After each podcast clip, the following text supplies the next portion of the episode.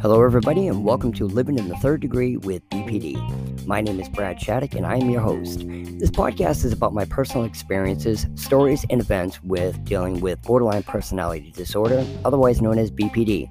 My experiences with BPD is due to my wife, now ex wife, who I have been with for 34 years, was diagnosed with BPD in 2012. And I want to share my experiences with you so that if you are someone who has somebody in your life with BPD, that you may relate to what I'm saying along with my personal tips and suggestions that may or may not work in your specific situation. And if you are someone who has been diagnosed or think you may have BPD, that you may recognize the signs and understand the havoc and turmoil that it can have around the people that are involved in your life. Let me caution you that I am in no way qualified or certified in the field of mental health and that my personal suggestions are merely my personal opinion and do not recommend that anybody take any mental health therapy into their own hands, but to personally seek out the help from a professional in the field of mental health. And furthermore, if you are a couple, you might even consider counseling to help further your relationship a little bit better. So, with that being said, I hope you enjoy the show.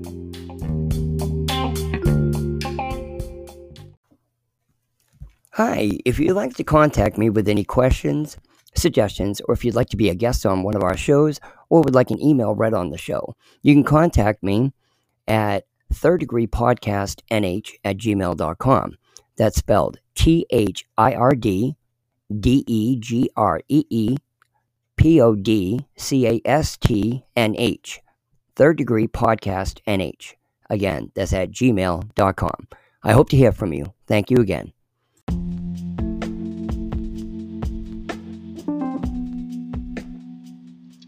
Hello, everybody. Thank you again for listening to Living in the Third Degree with BPD. This is Brad Shattuck, your host, and um, this episode, uh, something I probably should have done a long time ago, but um, it's uh, in regards to trying different things. You know, they always say, you know, if the stove's hot, uh, so if the stove is red, you don't touch it, you're gonna get burned. It's red, you touch it, you're gonna get burned. It's red, you touch it, you're gonna get burned Obviously, every time it's red and you touch it, you're going to get burned. Try something different. If it's black and you touch it, you notice you don't get burned. Or if you don't, just don't touch it at all, you're not going to get burned. It's three different ways. You know, two ways work, one doesn't. So, excuse me, if, if, you know, you could try different ways. And um, I actually um, don't want to say that I'm perfect in, in practice this the whole time, but in the last year, um, I, I did try this a few different ways and um, which is amazing. I did mention this in one of my episodes. I did try one way, and um, you know, I didn't do it on purpose, but my wife actually cried when I did it one way, thinking um, it would actually help, and it actually hurt. But at least she was nice enough to express it to me and express it to me how much it did hurt her, um, which I'll explain that as well. Um, but you know, you got to play the advocate once in a while. You got to be the, the better person. You got to understand that, you know, people with BPD, they're scared. You know, they're they they think they're different. They think they're crazy. Um, and especially when somebody tells them, you know, you're fucking nuts. You're, you're crazy.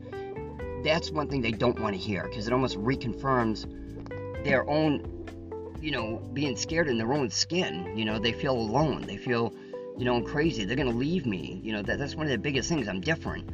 You know, um, you know, I've changed. You know, I'm not who I used to be.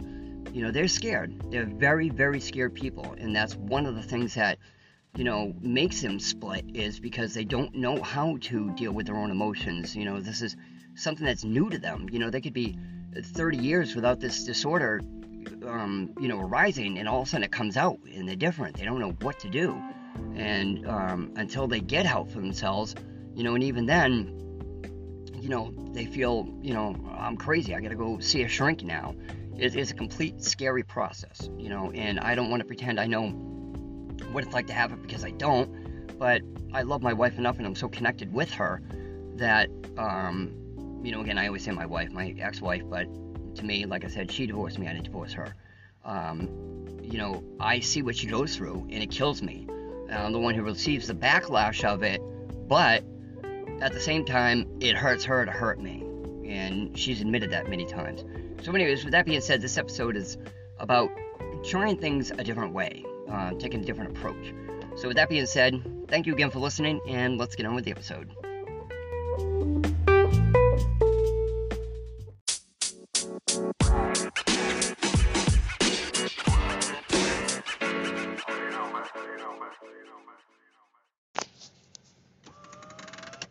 Everybody. Thank you for listening to Living in Third Degree with BPD. This is Brad Shattuck, your host.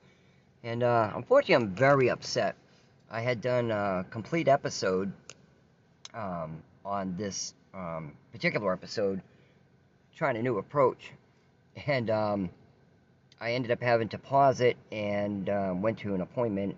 And for some reason, it disappeared. It never saved it. So, unfortunately, I'm hoping I'll get it uh, exact the way I had it um, but anyways, I, I actually, I'm glad I'm actually redoing it because I did go off key a few times and uh, go off the path, and I want to try to stay on the path. So basically, you know, like we say with a kid, if you see the stove is red, you touch it, you burn yourself. What do kids usually do? They see it's red, they touch it, they burn themselves. Again, if they see it's red, they touch it, they burn themselves. It's red, they touch it, they burn themselves they're eventually going to learn if it's red and they touch it, they're going to burn themselves. They see it's black, they touch it, it doesn't burn them. Or if they don't touch it at all, it's not going to burn them. So the three choices two don't hurt you, one does. So what are you going to do? Going to obviously try a different approach of something that doesn't hurt you. So the point of the matter is, this actually all came up because one day I made a different approach. I was tired all the time of my wife accusing me, um, either impulsively, um, you know, like I said before in an episode, we were sitting outside, we heard crunching in the woods, and she said, "Is that your little whore out there waiting for you? You gonna pick a fight with me and then go meet her out in the woods and have sex with her?" That's what I consider an impulsive one, where it's immediate. She either is an audible um, or a visual or um, even uh, sensory. Uh, she smells something and it triggers, or it could be something in the past. Like one day, we were watching um, um, a movie, and there was a lady on there that had the same facial features and build as my wife, and her hairstyle was like she had done it years ago, just wasn't the same color. And I told her, I said, you know, if you had your hairstyle like that, like you used to in the past, and had it that color, I think it would look beautiful on you. Now, the only reason I mention that because she always asks me when she gets a, a hair color, you know, she asked my opinion. So I gave her that opinion. Well, as the night went on, it was quiet. And then she left the room and she was gone for a little while. Next thing you know, she's doing dishes. What the hell's going on? I don't know. What, you want me to do my hair like that and color it? Was it remind you of your little fucking girlfriend? I'm like, no.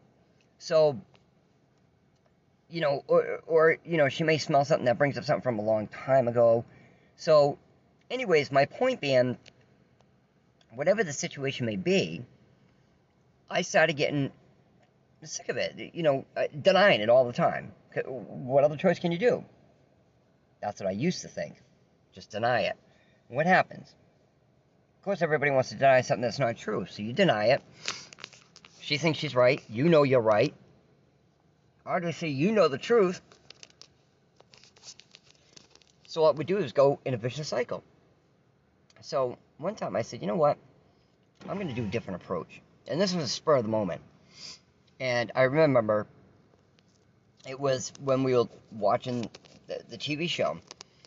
So I went out, you know, like I said, we were having a great day. We had a great night. We were watching a movie together. And then, like I said, a few minutes later, she disappeared. So I went out to the kitchen and I said, Why are you doing the dishes? The movie's not even over. She goes, oh, yeah, I know. You can go back and watch it yourself. Uh, I like how you want me to change my hairstyle and color, so it reminds me of a little whore. And I looked at her and I said, you know what? Yeah, that's exactly what it is. I'm hoping you'll look just like her. So that way I don't have to sneak back to her. I can just have sex with you and hang out with you and think of her. She looked at me, and she didn't even say a word. She turned away, looked at me again, and I almost thought she was going to cry. But at the same time, I'm like, she looks like she's going to explode. I didn't know what she was going to do. So she turned her head back around. I walked away, and I'm like, wow, that's weird. She literally shut up. So at first, I thought to myself, hey, there's a different approach. It worked. Usually I deny it, and we fight, or I make a smart remark. We fight. I just agreed with her, and she didn't fight back.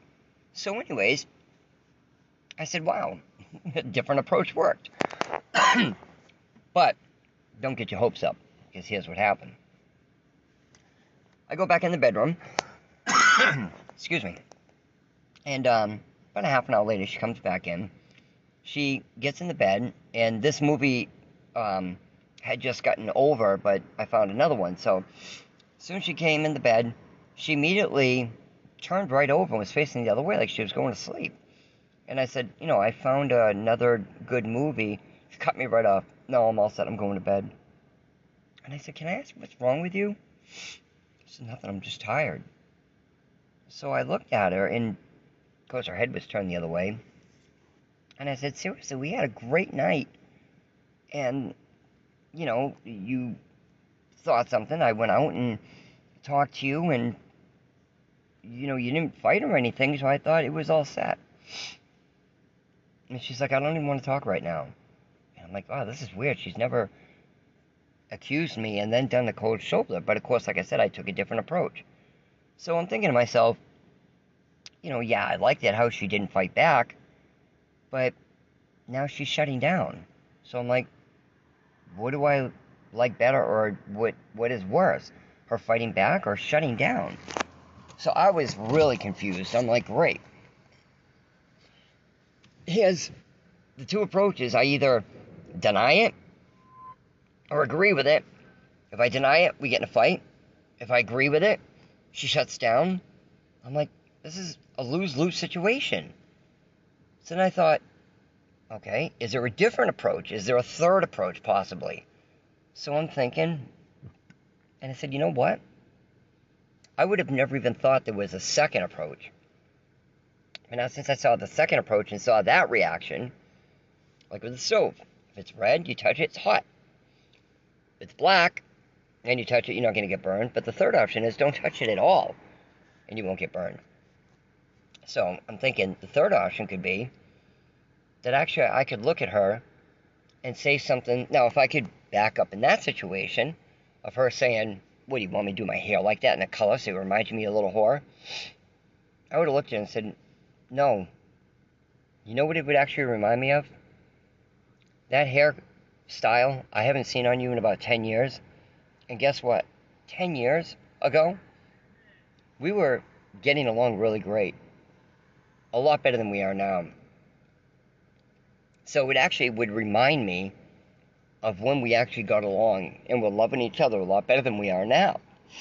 And as far as the hair color, that's the hair color you had when I first met you, when I first fell in love with you, when you were 16 years old. So those two combinations, the hairstyle is when we were getting along, and the hair color is when I first met you. So those two things combined reminds me of you, the woman I fell in love with, and the woman that was in love with me 10 years ago. And then, no matter how she reacted at that point, whether she was going to react nasty or nice, I don't know. I have no idea because I've never tried that approach. But thinking back, I can't say I would have liked to take that approach first because you don't learn something until that event happens. So I I never even thought of a second approach, but I and then until I did it, and then when I saw that didn't work, I didn't think it'd be a third approach. So the point is, now I know that's the approach I'll take is what she says.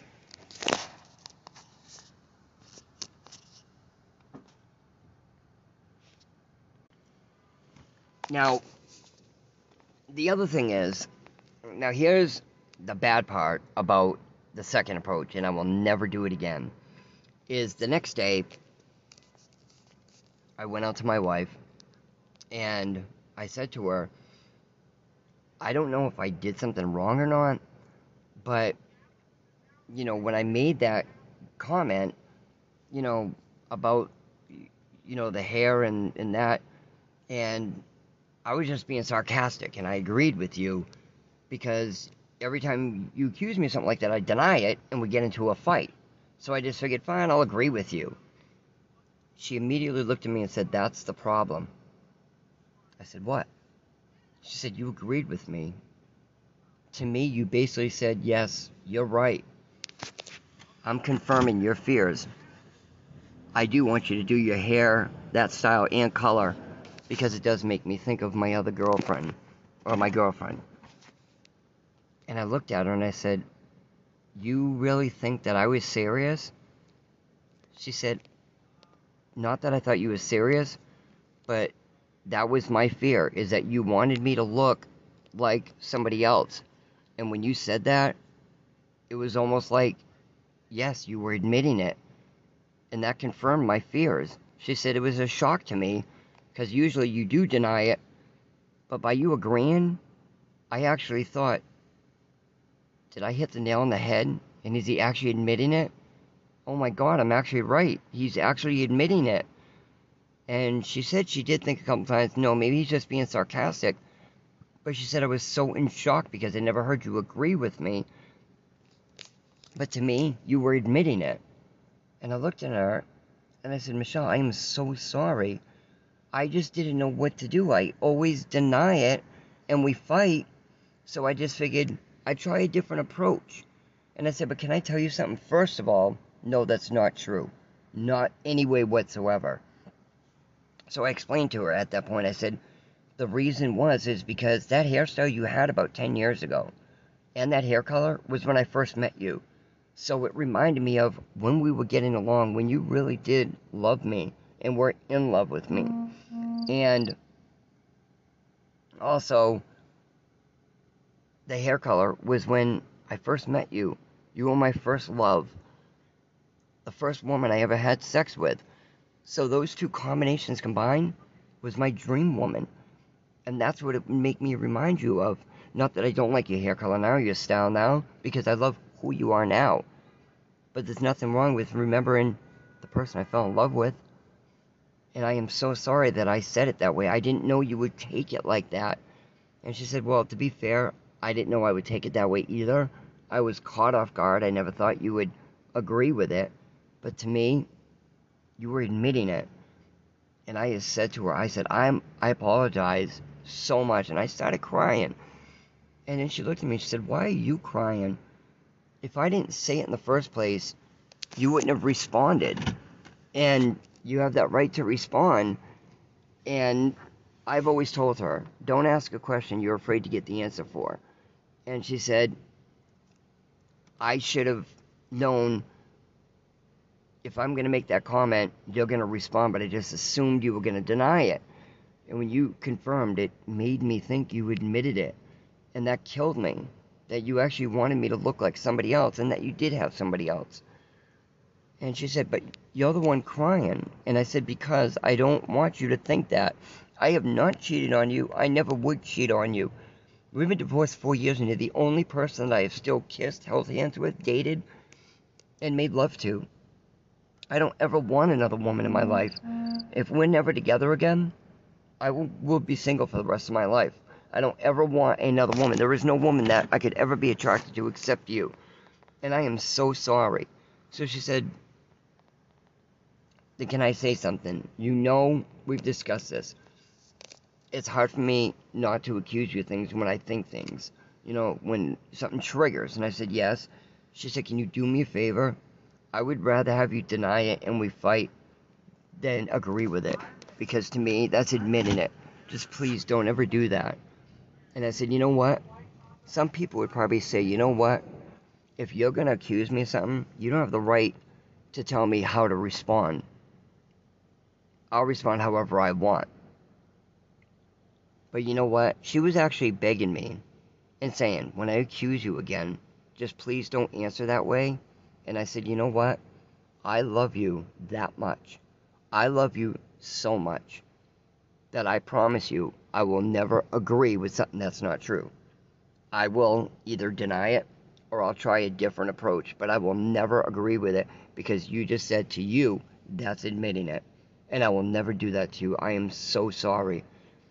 And she looked at me and she said, You know what?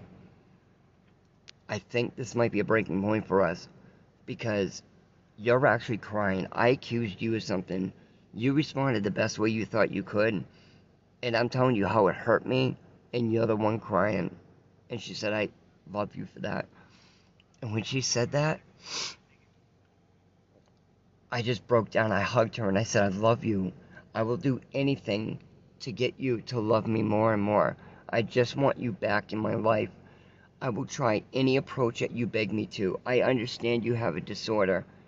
You know, and I told her too, I said, you know, for better for worse, sickness and health, for rich or for poor, it doesn't have to be sick as in a sickness like cancer or a debilitating disease. It's, you know, you, you're inevitable, you're going to die. It can be mental health sickness. For rich or for poor, it doesn't have to be money. Right now, we're in a poor state of our relationship. We're in a poor state of our way of life. For better for worse, this is the worst we've ever been. I'm not married to the woman of my dreams. The woman of my dreams divorced me. And I'm begging to try to get my angel back. So I will literally do anything, anything, whatever it takes to get my baby back. And I told her maybe by you seeing how much I really love you and that I'm trying and doing these things for you, and you can see that I am suffering. I'm not saying you don't, and I'm not saying I'm perfect by far. But with your disorder, I am being patient. I am working with you, and I am literally trying different ways to help you. And I have noticed when we try different things, it has helped those instances. So I'm hoping by us breaking that ice barrier of her accusing me and me promising that I will not agree with it, that I'll die a different approach, because I know she's still going to accuse me. Even people that don't have a disorder are still going to accuse you for whatever reason. And I looked at her and I said, listen, I'm going to say one thing. I don't ever want you to hold back your feelings. If you smell something that makes you remember or, or think that I have somebody else, let it out if you see me act in a certain way or think something and you're going to accuse me. Let it out. That is your disorder. Just like if you have a tic, you know, people that have like, you know, they shrug their shoulders or jerk their head, you can't hold back a tic or you can't hold back a sneeze. If it's going to come out, it's going to come out. You have a disorder. I understand that and you understand that. It's going to happen. And I told her, of course, I don't like it. You don't like it. You know, just like anybody who's got some type of disorder or disease, certain things are going to happen.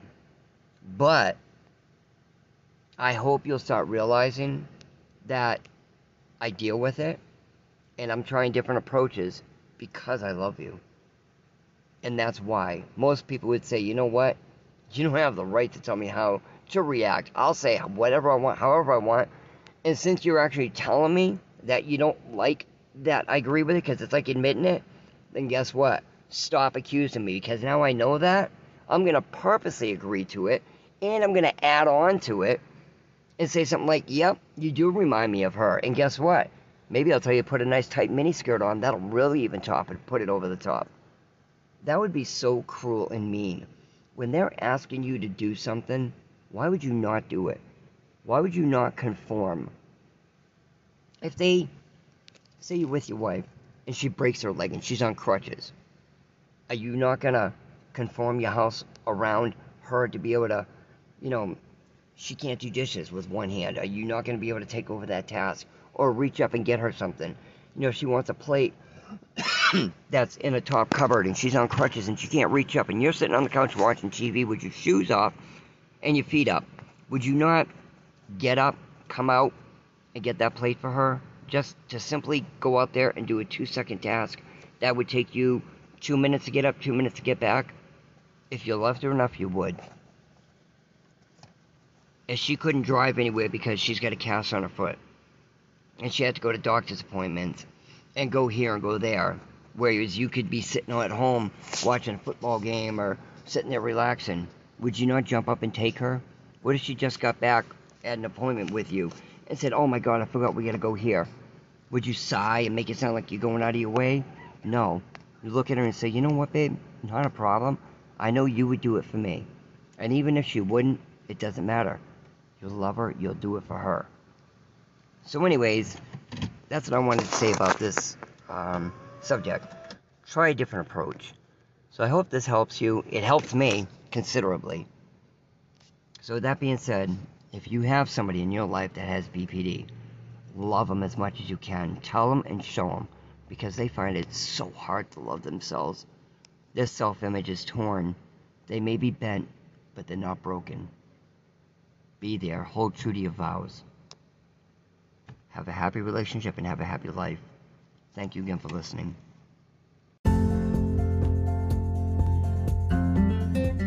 You've been listening to Living in the Third Degree with BPD. I hope you enjoyed the show, and please check out my many other episodes.